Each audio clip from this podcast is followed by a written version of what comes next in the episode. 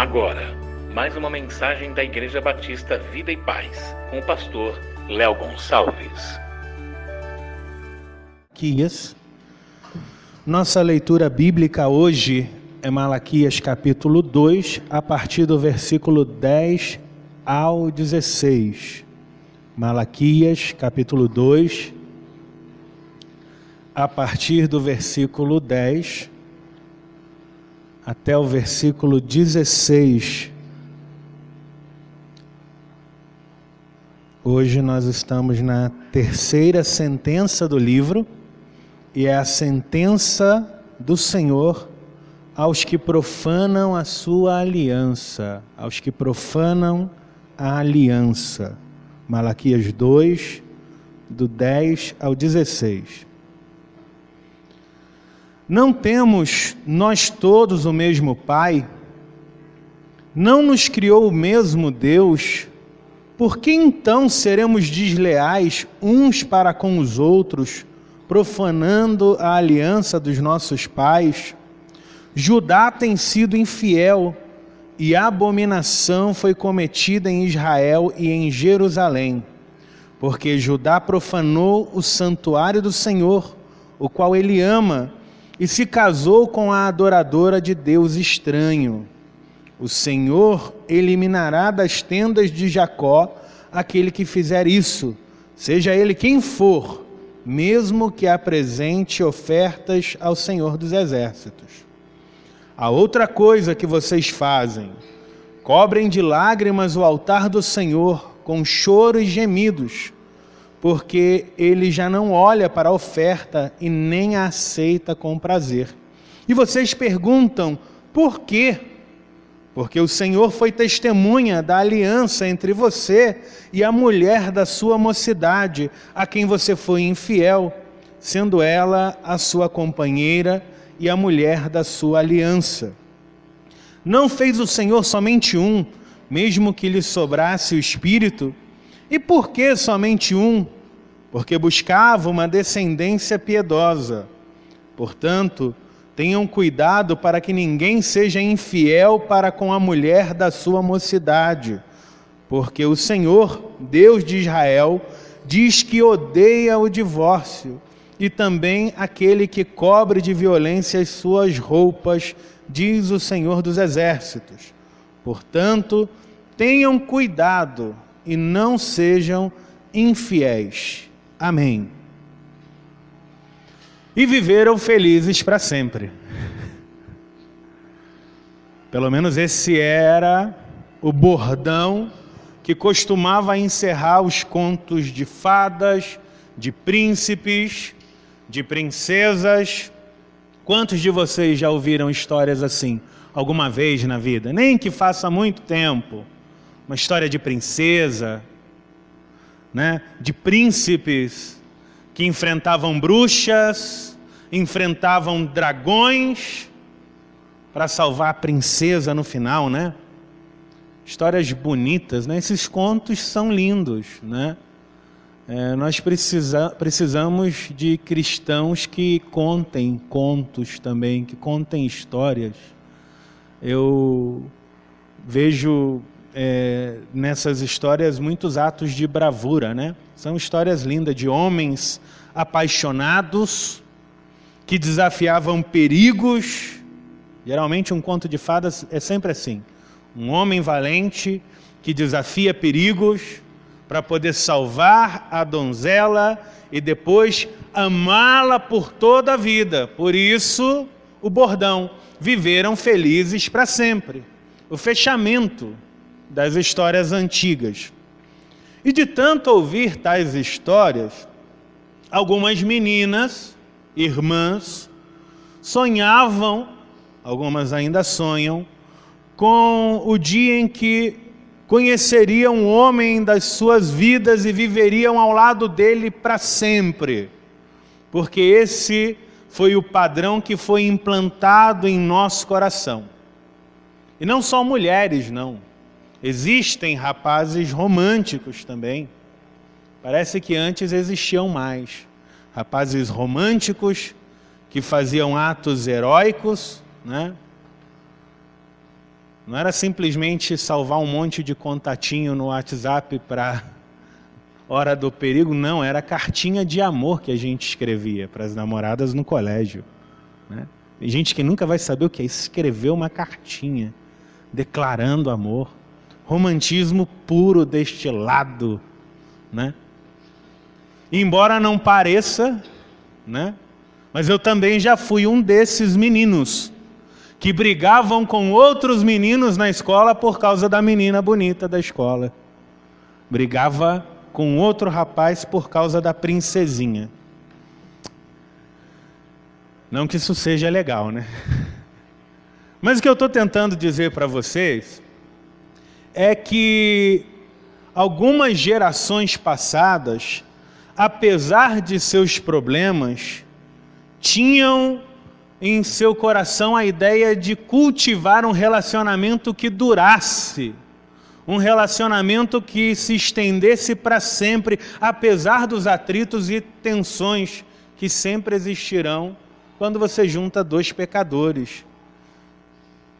Eu reconheço que havia, e não sei se você percebe isso também, uma expectativa acerca da durabilidade do amor, da durabilidade do matrimônio, da união de duas almas, apesar da vulnerabilidade que o nosso próprio pecado traz. E talvez, né, já que a gente está falando de romantismo, talvez seja o soneto mais conhecido do nosso país, ou escrito por um brasileiro, né? Que é o soneto de fidelidade do Vinícius de Moraes, que é um daqueles que eu decorei para mandar nas cartinhas, né? De tudo ao meu amor serei atento, antes e com tal zelo, e sempre e tanto, que mesmo em face do maior encanto, dele se encante mais o meu pensamento. Eu tenho uma colinha aqui, tá?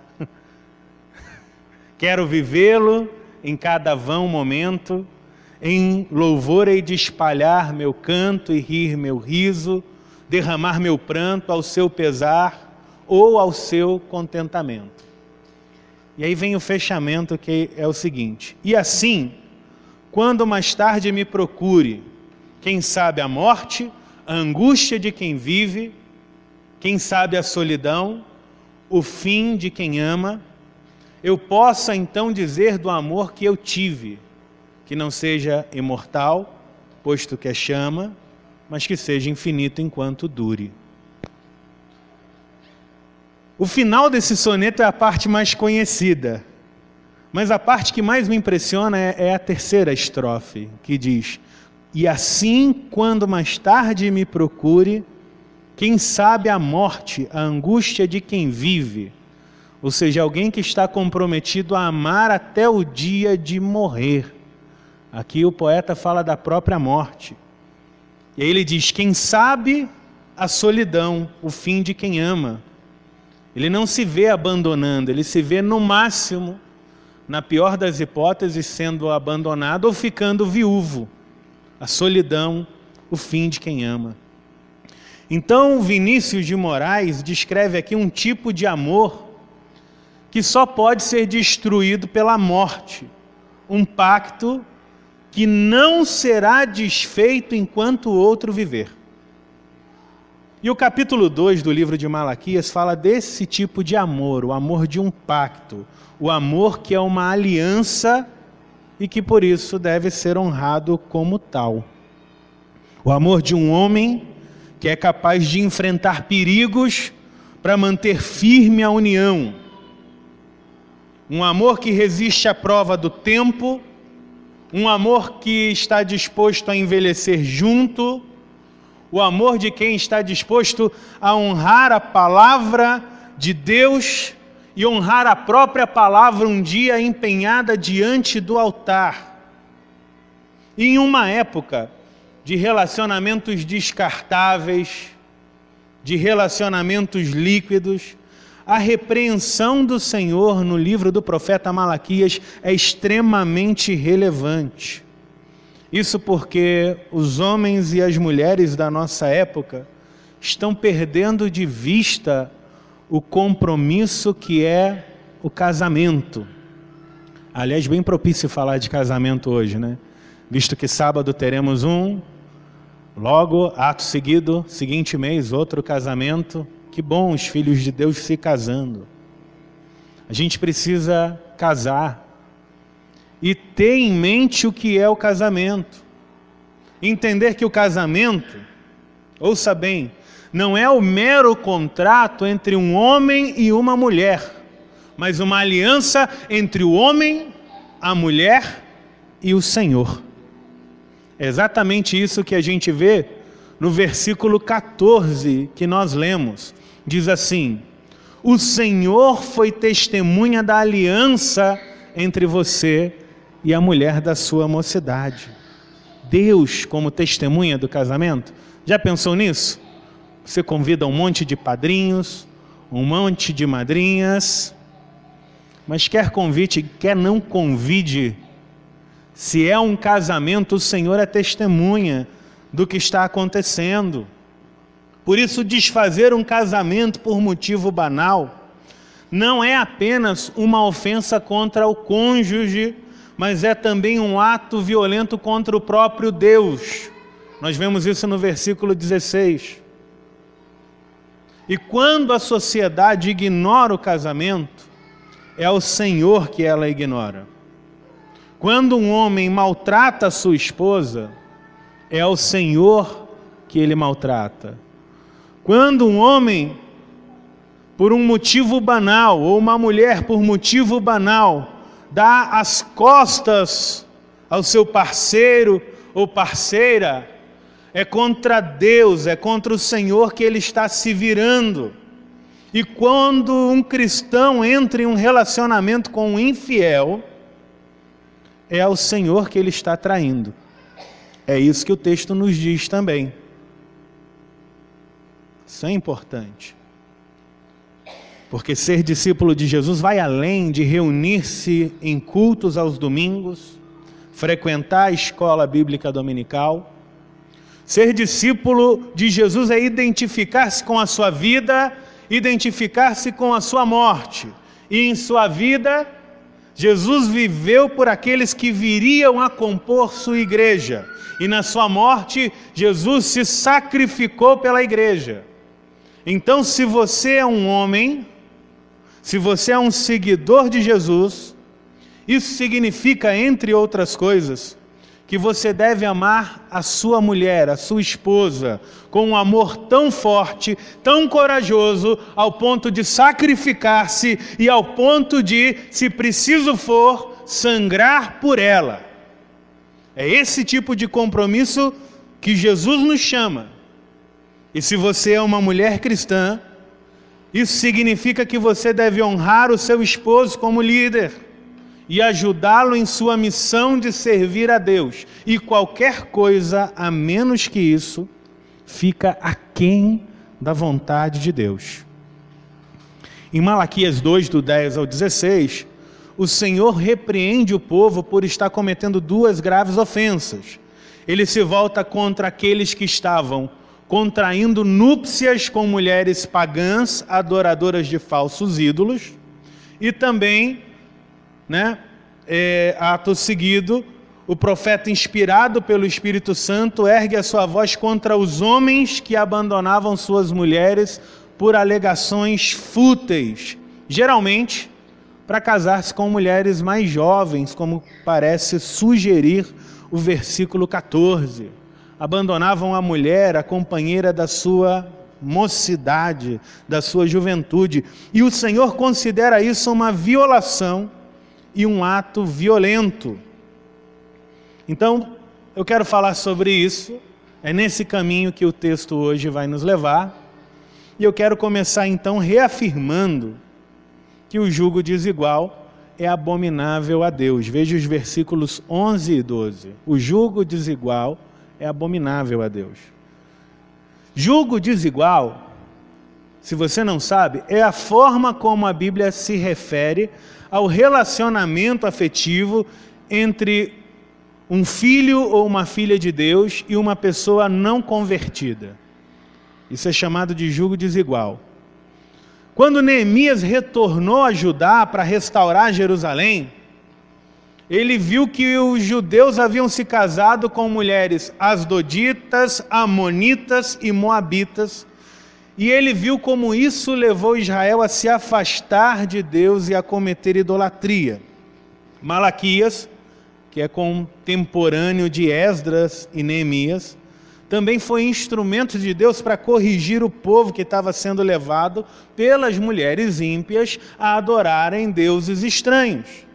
E por causa do envolvimento com mulheres que não temiam a Deus, os filhos de Deus estavam esfriando em sua devoção e servindo a Satanás, que é quem se esconde atrás de todo ato de idolatria. Irmãos, o que era verdade naqueles dias continua sendo verdade hoje.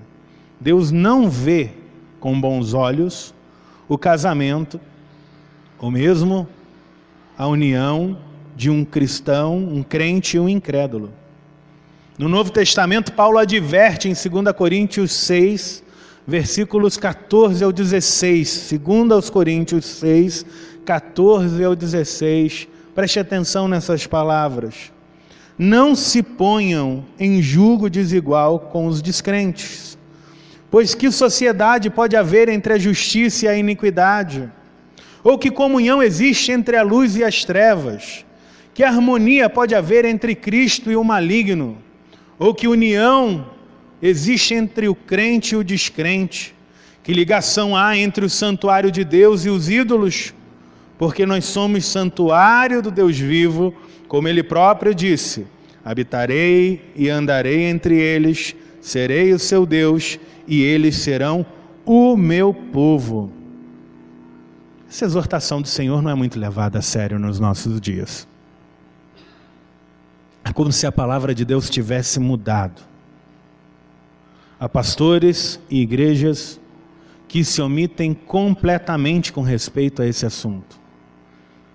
E se omitem porque estão mais preocupados em manter um povo contente do que manter um povo fiel e crente. Mas a verdade de Deus não pode ser ignorada para o Senhor, diz o texto que nós lemos. A união do crente com o incrédulo é uma profanação, ou seja, é uma ofensa ao próprio Deus. A palavra abominação também é usada nos versículos 11 e 12 para referir-se a essa união, ou seja, Deus não gosta. Aqui sim a gente pode dizer: Deus não gosta, Deus não vê com bons olhos que os filhos de Deus contraiam casamento com quem não teme a Deus. E é claro que em todas as igrejas há alguns casos, né, daquele namoro missionário. Sabe o que é um namoro missionário? É aquela moça crente que vai contar que namorou um cara descrente, mas era um namoro missionário. Eu queria ganhar a alma dele para Jesus e ganhou mesmo. Acontece, às vezes acontece. E o contrário também. Tem aquele caso, sempre tem aquele caso do rapaz crente que namora uma moça de outra crença e essa moça acaba se convertendo. E a gente diz: Uau, que legal! E que legal mesmo! É muito, muito, muito bom quando isso acontece. E eu louvo a Deus porque isso de fato acontece às vezes. Mas, irmãos, o fato de Deus ter perdoado um pecado e consertado um erro não transforma um erro em acerto. Deus, em sua misericórdia, costuma trazer alguns destes casais e restaurar relacionamentos que começaram errado. Mas buscar esse pecado deliberadamente acreditando que Deus vai salvar o seu namorado ou a sua namorada mundana, é brincar de roleta russa espiritual. É você apostar na vida, mas você pode acabar recebendo morte espiritual no lugar. Aliás, a própria experiência se encarrega de nos mostrar que, na maioria dos casos, o que acontece é justamente o inverso. É o crente que é arrastado para o mundo ao invés de atrair o descrente para os caminhos do Senhor. Irmão, pense comigo, minha irmã, pense comigo. Salomão Era um rei burro? Era burro Salomão? Era uma anta, era uma topeira? Era um rei sábio. Muito sábio.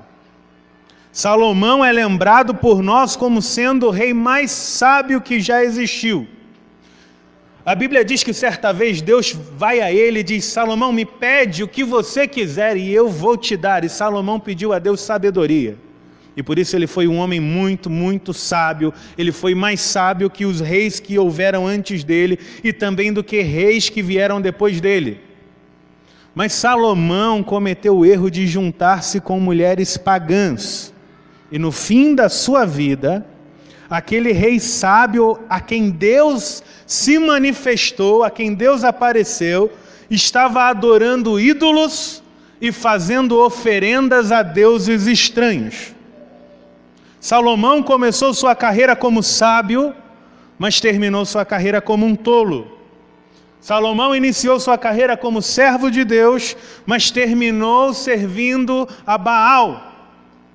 Então, se a sua meta é ter uma namorada descrente ou um namorado descrente e convertê-lo a Deus ao invés de você ser convertido ao diabo, você precisa, no mínimo, como medida de prudência, certificar-se de ser mais sábio que Salomão, para que não dê zebra no final, para você tirar vantagem da situação. Há um risco espiritual envolvido. Buscar um marido ou uma esposa no mundo, e falo aos solteiros, né? Porque o casamento, meu irmão, casou, Deus é testemunha dessa união, babau. Ai, pastor, acho que eu casei errado. Irmão, casou, casou, casou. Mas os solteiros que estão me ouvindo hoje, buscar um marido ou uma esposa no mundo, além de ser pecado, é desconfiar de bênçãos de Deus é duvidar que Deus pode prover um parceiro ou uma parceira fiel, leal, temente a Deus, fiel a você. E o versículo 11 do texto que nós lemos, não digo eu, diz a palavra de Deus, o versículo 11 que lemos, diz que isso é como profanar o santuário do Senhor. E se você pensar que o Novo Testamento diz que a nossa vida é o templo, é o santuário do Espírito Santo, dá para você entender bem de que tipo de profanação o texto está falando. Então, irmãos, irmãs, novamente, especialmente os jovens que me ouvem, é muito bom estar com alguém, desde que haja compromisso, propósito e a bênção de Deus. Você precisa disso. Quem namora um filho Escute, moça crente: quem namora um filho do diabo vai ter problemas com o sogro. Eu tive agora no aniversário do meu sogro, meu sogro chega na minha casa, pastor Hilton, e o culto está sendo transmitido, talvez ele veja. Ele chega sem avisar, está sendo transmitido, né? Deixa eu dizer, é sempre uma bênção a presença do meu sogro. Meu sogro teme a Deus. Mas eu estou falando de filhos de Deus e filhas do diabo. Se você está comprometida com uma filha de Deus, você vai ter Deus nesse relacionamento. Mas se você se compromete com alguém que não é filho de Deus ou filha de Deus, você está se arriscando. É roleta russa espiritual. Em segundo lugar, esse texto ensina que o divórcio é odiado por Deus. Versículo 16, nós lemos a contundente afirmação: Porque o Senhor, o Deus de Israel, odeia o divórcio. Deus odeia o divórcio. Ele não instituiu o casamento para que nós nos separássemos. Ao falar de divórcio em Mateus 19:8, Jesus disse: Foi por causa, Mateus 19:8, por causa da dureza do coração de vocês, que Moisés permitiu que vocês repudiassem a mulher, mas não foi assim desde o princípio. Então, por que o divórcio surge? O divórcio é resultado do endurecimento da humanidade que desaprendeu a perdoar, que cedeu quando deveria insistir, que retrocedeu quando deveria avançar. E hoje o divórcio, irmãos, não é mais tabu. E nem mesmo dentro de igrejas evangélicas, o que é muito triste. Uma pesquisa americana que foi divulgada mostrava que o número de divórcios entre pessoas não crentes era exatamente igual, ou proporcional, melhor dizendo, ao número de divórcios é, entre incrédulos. Crentes e incrédulos se separavam com a mesma proporcionalidade. Eu não sei se existe uma pesquisa semelhante no Brasil, mas eu temo que não seja muito diferente.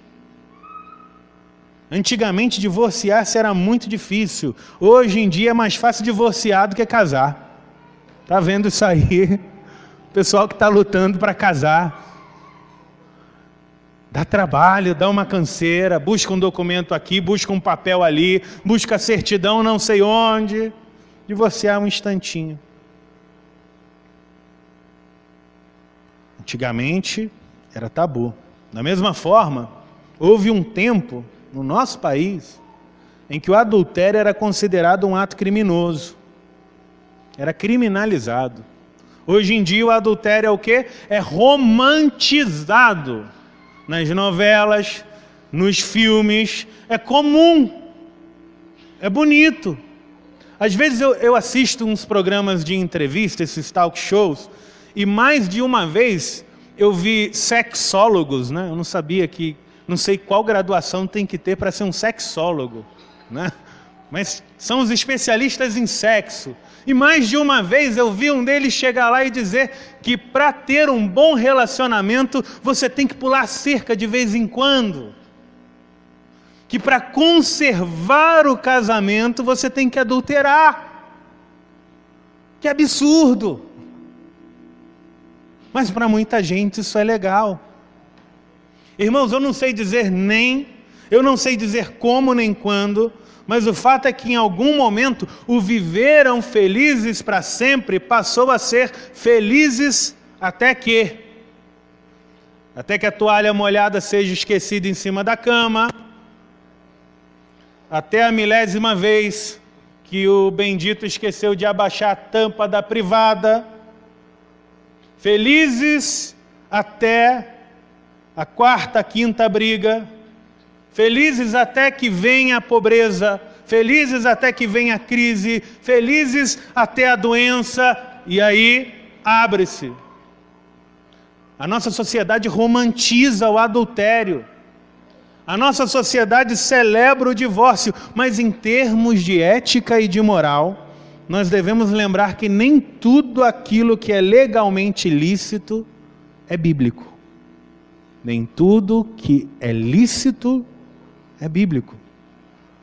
Noivos e noivas devem lembrar que, todo que em todo casamento Deus está presente como testemunha invisível.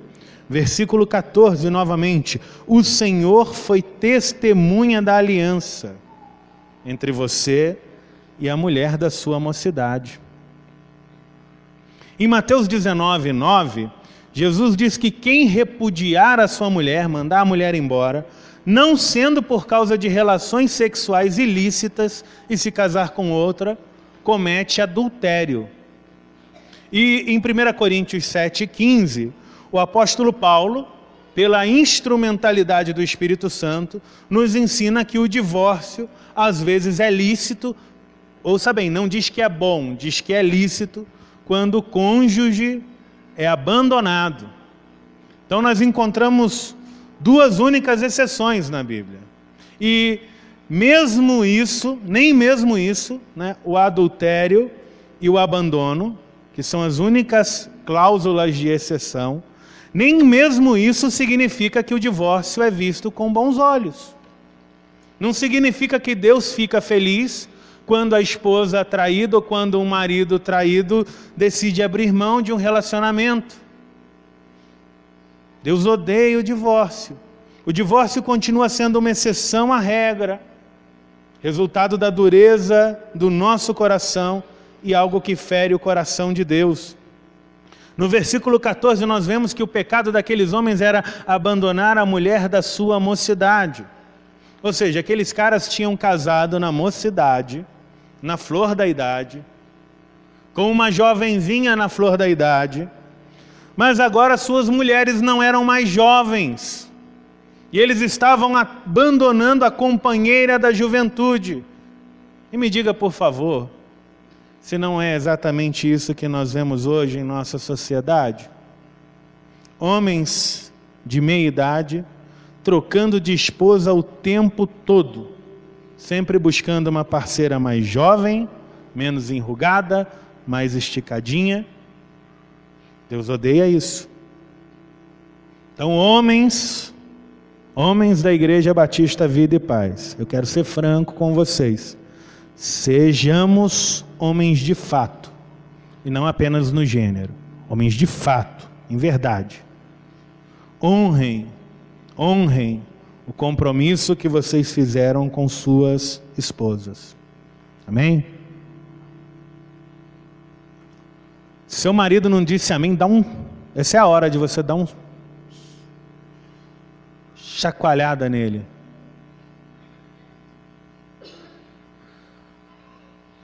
razões bíblicas, razões teológicas, razões experienciais, existem tantas razões. A sua mulher, meu amigo, a sua mulher, você, ela sofreu com você.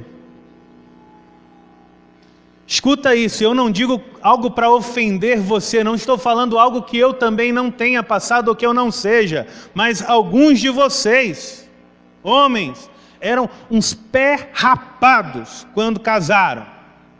Vocês não tinham nada. Algumas mulheres, esposas que estão aqui, moraram em casas que eram praticamente uns barracos, antes que você se aprumasse na vida, antes que Deus te abençoasse e te prosperasse. A sua esposa esteve do seu lado na sua pobreza. Algumas mulheres da nossa igreja tomaram sopa de fubá com você, talvez seja sua esposa, porque não tinha outra coisa para colocar na panela, não tinha mais nada para comer na sua casa. Houve dia de não ter gás e não ter dinheiro para comprar o botijão de gás. E essa mulher ter que fazer um fogareiro improvisado para cozinhar para você, nem que fosse um ovo mexido. Elas saíram da casa dos pais, tendo tudo, para se aventurar com um cara que não tinha nada. E quando ninguém mais acreditou em você, homem, a sua mulher acreditou em você. E mesmo nas vezes que ela duvidou, que ela achou que você estava fazendo burrada, ela permaneceu do seu lado. Ela te deu alegria. A mulher da tua mocidade deu a você os melhores anos da vida dela. Ela te deu filhos. Alguns tiveram um após o outro, e o outro e o outro. Glória a Deus por isso, para salvar a previdência. Amém. Mas quando chegaram nesse ponto, as esposas já não tinham tempo nem para pensar em si mesmas e passaram a viver para casa, para o esposo, para os filhos, e assim elas se desgastaram. Ouça isso, meu irmão. A sua esposa, a minha esposa, ela não envelheceu apenas com você. Em parte, ela envelheceu por você. Por causa da vida difícil que vocês tiveram para chegar onde vocês hoje estão. Para ter o mínimo de estabilidade. Por isso é inadmissível que alguns de nós, homens cristãos, não tenhamos olhos para as nossas próprias esposas e andemos por aí reparando nas irmãs mais jovens da igreja, flertando com moças no trabalho, ou participando daquele grupo imundo de WhatsApp onde só rola porcaria, e você diz: não posso sair, amor, porque é do trabalho de vez em quando assistindo pornografia no celular. Ouça bem, se esse é o caso, Deus está indignado com você. Deus está irado com alguns de vocês, sabem por quê? Porque Deus tem filhas. Eu não sei quantos aqui têm filhas, quantos sonham ter filhas. Eu tenho filho. Talvez eu tenha algum dia uma filha. Mas eu fico imaginando como é ser pai de menina. Deus tinha uma filha, Deus tinha filhas. E sabe o que Deus fez com a filha dele? Deus confiou a filha dele a você. E ela era uma princesa quando ela casou com você. Tanto é que você não deixou a oportunidade de escapar, você casou com ela, porque você olhava e disse: Não tem mulher mais bonita que essa, deixa eu correr e casar logo. Deus deu a você uma joia rara e preciosa, mas alguns de vocês, homens, estão maltratando as suas mulheres com palavras, outros tem maltratado com avareza. Porque eu sei disso. Os anos de ministério me fizeram conhecer, e eu e minha esposa temos conversado com mulheres que choram, que choram, porque o marido nega dinheiro para comprar um perfume, ah, é vaidade. Um esmalte, ah, é vaidade. Um par de chinelo, para o cara é vaidade. Meu irmão, já aconselhei caso que a mulher chorava e dizia: Meu marido não me dá dinheiro para comprar um absorvente. E depois os mesmos maridos reclamam quando a mulher vai trabalhar fora. Quando na verdade, talvez seja você que esteja falhando como provedor generoso.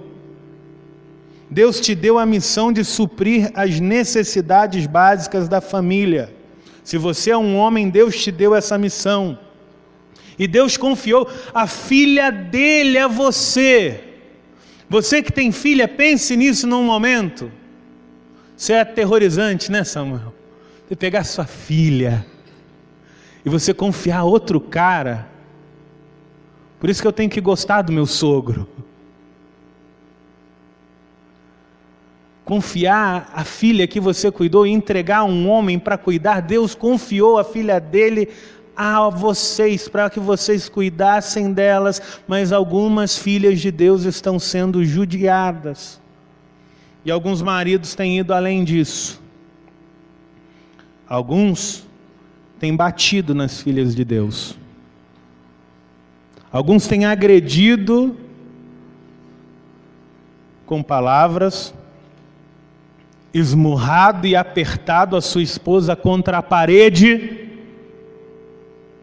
Seus filhos não viram isso, seu pastor não viu isso, sua sogra não viu isso, as irmãs da igreja não viram isso, não sabem disso, mas escute, meu irmão, Deus viu. O dia que você levantou a sua mão contra a filha dele, e se você ainda não se arrependeu desse pecado, Tome cuidado, porque a ira de Deus está sobre alguns de vocês, que têm filhas e sabem muito bem disso. Outros planejam ter filhas. Pense comigo, meu irmão, você que tem uma filha, a sua menininha, como você se sentiria se um homem cheio de músculos, testosterona, porque por algo a mulher é chamada de sexo ou de vaso mais frágil. Não é que ela não seja intelectualmente capaz. Olha o teu tamanho. Nós somos uns brutamontes. E aí vem um homem, um menino, e bate na sua menininha.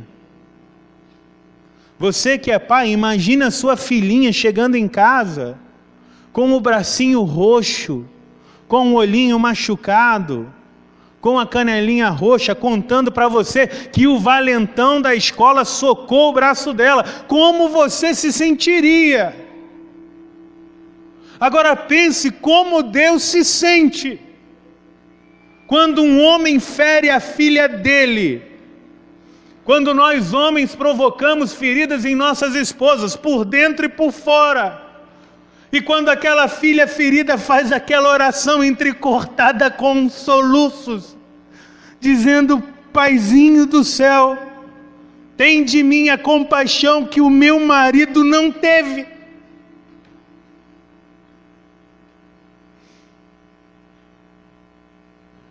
Deus está falando com homens. Deus nos chamou a ser homens. E Deus está falando com alguns aqui que precisam se consertar. E tem que ser rápido, viu? Antes que a ira dele venha sobre você.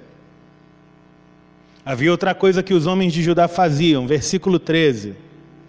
A outra coisa que vocês fazem, cobrem de lágrimas o altar do Senhor com choro e gemidos, porque ele já não olha para a oferta nem a aceita com prazer.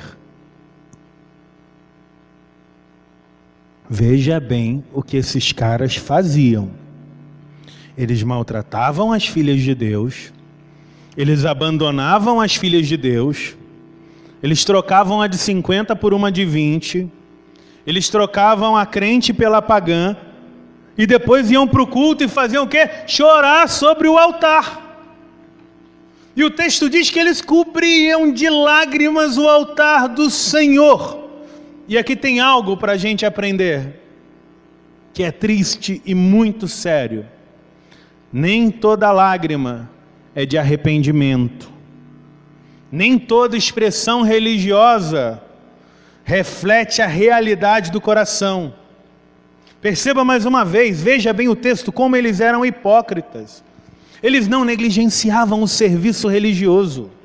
Eles não deixavam de ir à igreja, eles não deixavam de fazer orações, eles oravam, eles louvavam, eles cultuavam, eles choravam. Esses homens aqui sabiam de cor a coreografia dos aflitos, olhinhos fechados, mãozinhas levantadas, aparência de piedade, mas eles estavam longe de Deus. A casa deles estava em desordem, mas eles vinham cultuar, eles queriam ofertar, como se Deus pudesse ser comprado por uma oferta de um cordeiro cego ou manco, como nós vimos na semana passada.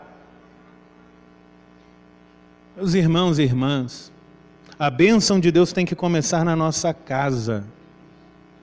Não se pode oferecer um culto correto ao Senhor se o nosso lar está torto. 1 Pedro 3,7 diz o seguinte: 1 Pedro 3,7 Maridos, vocês igualmente vivam a vida comum do lar com discernimento, dando honra à esposa por ser a parte mais frágil e por ser co-herdeira da mesma graça da vida. Agindo assim, as orações de vocês não serão interrompidas. Almeida, revista e atualizada, traduz assim: o mesmo versículo. Tratai com dignidade, porque sois justamente, juntamente herdeiros da mesma graça. Tratai com dignidade. Meu irmão, Deus não ouve a oração do homem que não trata a sua esposa com dignidade. Se você não trata a sua esposa com cordura, doçura, amabilidade, se você não está disposto a sangrar por ela, a se sacrificar por ela, Deus não ouvirá você. A terceira lição de hoje é a seguinte: o casamento deve ser levado a sério, porque ele é uma representação do relacionamento de Deus com a igreja. Em Efésios 5, 23 ao 33, Deus nos revela o propósito do casamento. E olhe, surpresa para alguns talvez, vai muito além de ter filhos, vai muito além da mera companhia, vai além de aprender a perdoar. O propósito do casamento vai além de construir uma família. O propósito de Deus para o casamento vai além de ser feliz ou de fazer feliz. Leia comigo a passagem, por favor. Efésios capítulo 5, versículo 23. Esposas, que cada uma de vocês se sujeite ao seu próprio marido, como ao Senhor porque o marido é o cabeça da esposa, como também Cristo é o cabeça da igreja, sendo ele próprio o salvador do corpo. Como, porém, a igreja está sujeita a Cristo, assim também a esposa se sujeite em tudo ao seu próprio marido.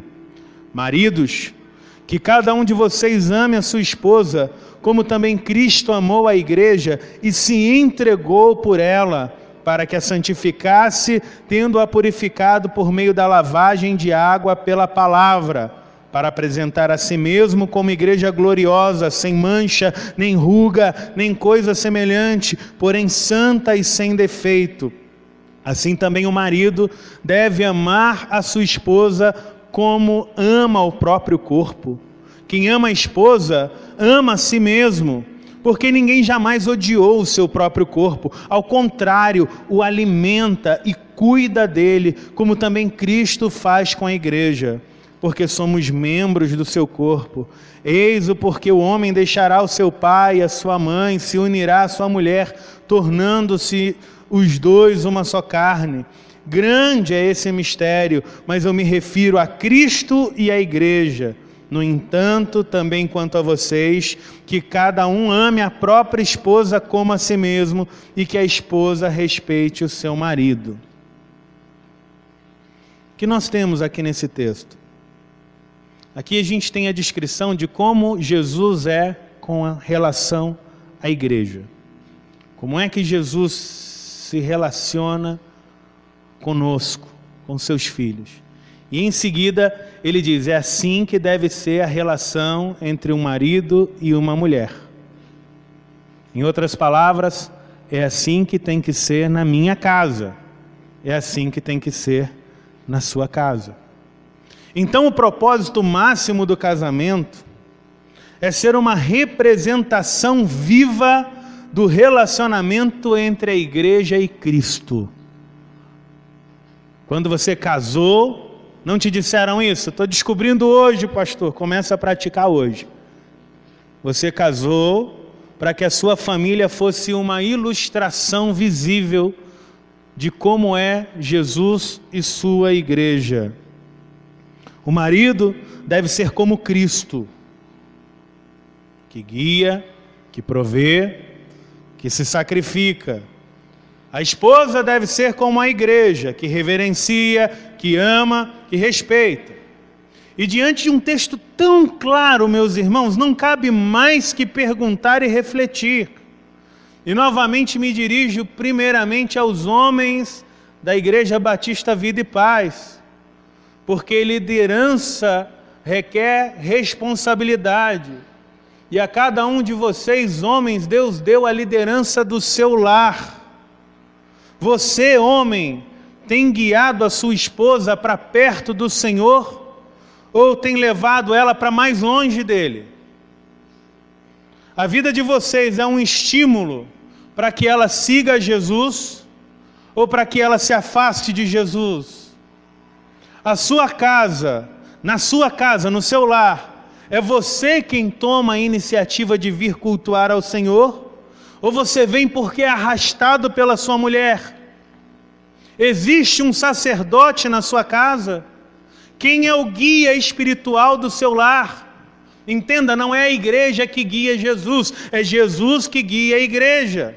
Não é a mulher que tem a obrigação de guiar o marido, embora muitas vezes elas o façam por conta da omissão dos maridos. Mas é o homem que tem o dever de levar a sua mulher para perto de Deus. Mulheres da Igreja Batista Vida e Paz. Só que não tinha nada para vocês, né? Você tem se deixado guiar por seu marido, como Cristo guia a igreja? Ou tem brigado com ele para assumir as rédeas do lar? Eu sei que às vezes isso é necessário. Quando temos homens omissos, quando os homens ficam muito, muito, muito, muito doentes, por exemplo, tipo com uma gripe. gripe joga o homem na cama, né? E aí a mulher assume a liderança.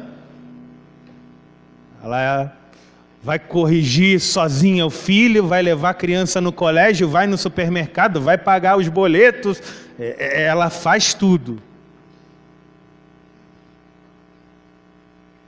Mas no geral, né?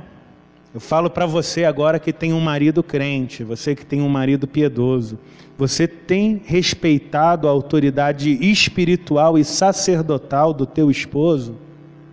Ou tem disputado com ele pela liderança? A bênção começa em casa, irmãos. A bênção começa em casa. É isso que a Bíblia está nos ensinando e é tempo de restaurar as nossas casas. Não adianta ser um santo na igreja e sermos profanos no lar. Não adianta ser generoso na igreja e mesquinho com a esposa. Não adianta, como a gente vê aqui nesse texto, derramar lágrimas na igreja se na sua casa você faz a sua esposa chorar. Maridos, o exemplo para vocês em Efésios é Cristo. E Cristo, felizmente, é aquele que não abandona. Cristo é aquele que guia e ensina. Cristo é aquele que protege do perigo e do mal.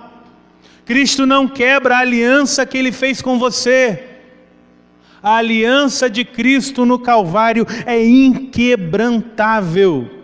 E por isso o desejo de Deus para vocês hoje é que vocês tenham casamentos inquebrantáveis. Eu desejo isso. Quantos desejam isso? Um casamento inquebrantável, que resista ao tempo, que resista às estações. Eu não estou dizendo isso como se eu vivesse num mundo perfeito. Eu comecei dizendo que o nosso mundo é imperfeito.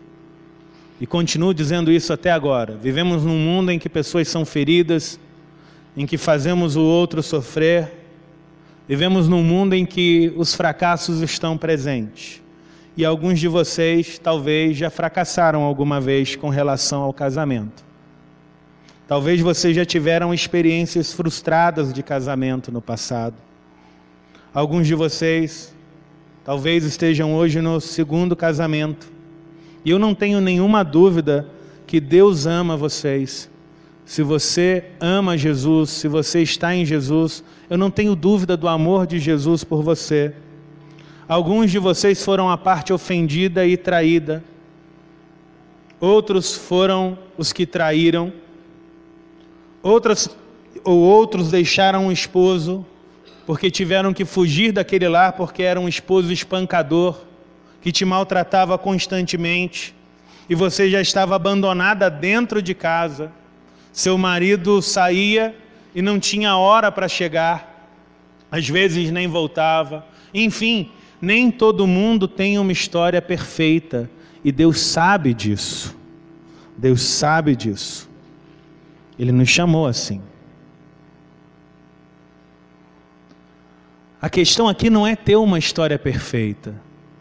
A questão aqui hoje é, é, você entender que, independente dos fracassos do passado, Deus quer consertar a sua história.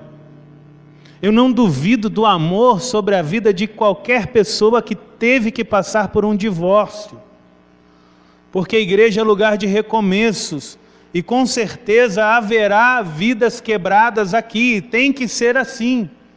A igreja é esse hospital. Então entenda, por favor, meu irmão, minha irmã, que eu não estou dizendo isso para jogar alguma coisa contra você ou na sua cara. Eu não estou interessado em espremer uma ferida. Deus não está interessado em simplesmente espremer uma ferida. Deus quer que você seja curado. Eu quero, Deus quer que os erros do passado não se repitam. Eu quero que os homens da nossa igreja, desejo de coração, que os homens de nossa igreja sejam homens, que as mulheres de nossa igreja sejam de fato mulheres de Deus, e que nós honremos a aliança, um casamento inquebrantável. Casais, a aliança, casais que estão aqui hoje, a aliança entre vocês deve ser como a aliança de Jesus com a igreja. Você entendeu isso hoje? Já sabia, né? Só está lembrando. A aliança de vocês tem que ser como a aliança de Jesus com a igreja. Não permita que nada quebre essa aliança. Nada pode quebrar a aliança de Jesus com a igreja. Eu quero terminar com dois textos que, embora destoem, né, aparentemente destoem da questão matrimonial, são extremamente importantes porque eles nos falam acerca da inquebrantável aliança de Jesus com seu povo. Às vezes a gente lê esses textos pensando somente em salvação. É correto pensar primariamente em salvação, mas esses textos não estão falando apenas da doutrina da salvação. Aqui a gente tem princípios para o nosso relacionamento. O Evangelho precisa ser aplicado a toda a nossa vida. Então eu quero terminar com dois textos que mostram essa aliança. E o primeiro deles é João capítulo 10. João 10, 27 ao 29. João 10, 27 ao 29. Jesus diz: As minhas ovelhas ouvem a minha voz, eu as conheço e elas me seguem. Eu lhes dou a vida eterna, jamais perecerão, ninguém as arrebatará da minha mão. Aquilo que o Pai me deu é maior do que tudo e da mão do Pai ninguém pode arrebatar. Maridos, eu quero que você pense no seu casamento dessa maneira, como uma aliança inquebrantável. Eu quero que você pense na sua esposa como essa ovelha nas mãos de Jesus, que você não pode soltar por nada nesse mundo. Que você vai segurar com toda a força, e você vai lutar pela sua família, você vai lutar pelo seu casamento. O segundo texto com esse eu quero concluir. É Romanos 8. Romanos 8, 38 e 39. Romanos 8, 38 e 39. Porque eu estou bem certo que nem a morte, nem a vida, nem os anjos, nem os principados, nem as coisas do presente, nem do porvir, nem os poderes, nem a altura, nem a profundidade, nem qualquer outra criatura poderá nos separar do amor de Deus que está em Cristo Jesus, nosso Senhor. Nada pode separar. Amém? Vamos ficar de pé, vamos orar. Como de costume, eu quero. Vem se tornando um costume, né? Eu quero terminar com, com um chamado, um convite. Na verdade, dois. Primeiro, eu quero fazer um convite para você que está vivendo uma crise no casamento. Feche seus olhos nesse momento, nós já vamos orar. Pense na sua vida, pense na sua casa. Nem sempre as crises são visíveis, há situações invisíveis. Para você que está vivendo uma crise no casamento e essa palavra falou com você, e você é esse homem ou você é essa mulher que não quer abrir mão do que Deus te deu, você quer sair dessa crise, você quer ser um marido segundo o coração de Deus, você quer ser uma esposa segundo o coração de Deus. Se há algum casal em crise que deseja a oração, a intercessão da igreja hoje, eu queria que você levantasse sua mão para eu saber, para orar por você nesse momento. Amém. Tem mais alguém, gente? Não precisa ter vergonha de receber oração, não, viu? Eu quero que ore por mim todo dia. Fizemos até um relógio de oração para o domingo. Falei, gente, por favor, ore pelo culto de domingo, ore pelo pastor. Tem mais alguém que deseja oração? Casais. Não precisa ser o casal, de repente só. Ah, mas. Se, se, se o seu esposo, se você sabe que o seu esposo precisa, cutuca ele. Depois de um dia como o de hoje, meu irmão. É. Deus endireitou esposo, Deus endireitou esposa, Deus endireitou a nossa vida. E Ele quer que você olhe para o futuro. Tem gente que vive com medo de repetir o erro do passado. Gente, é uma nova história, é uma nova etapa agora, tá? Quero fazer um segundo convite.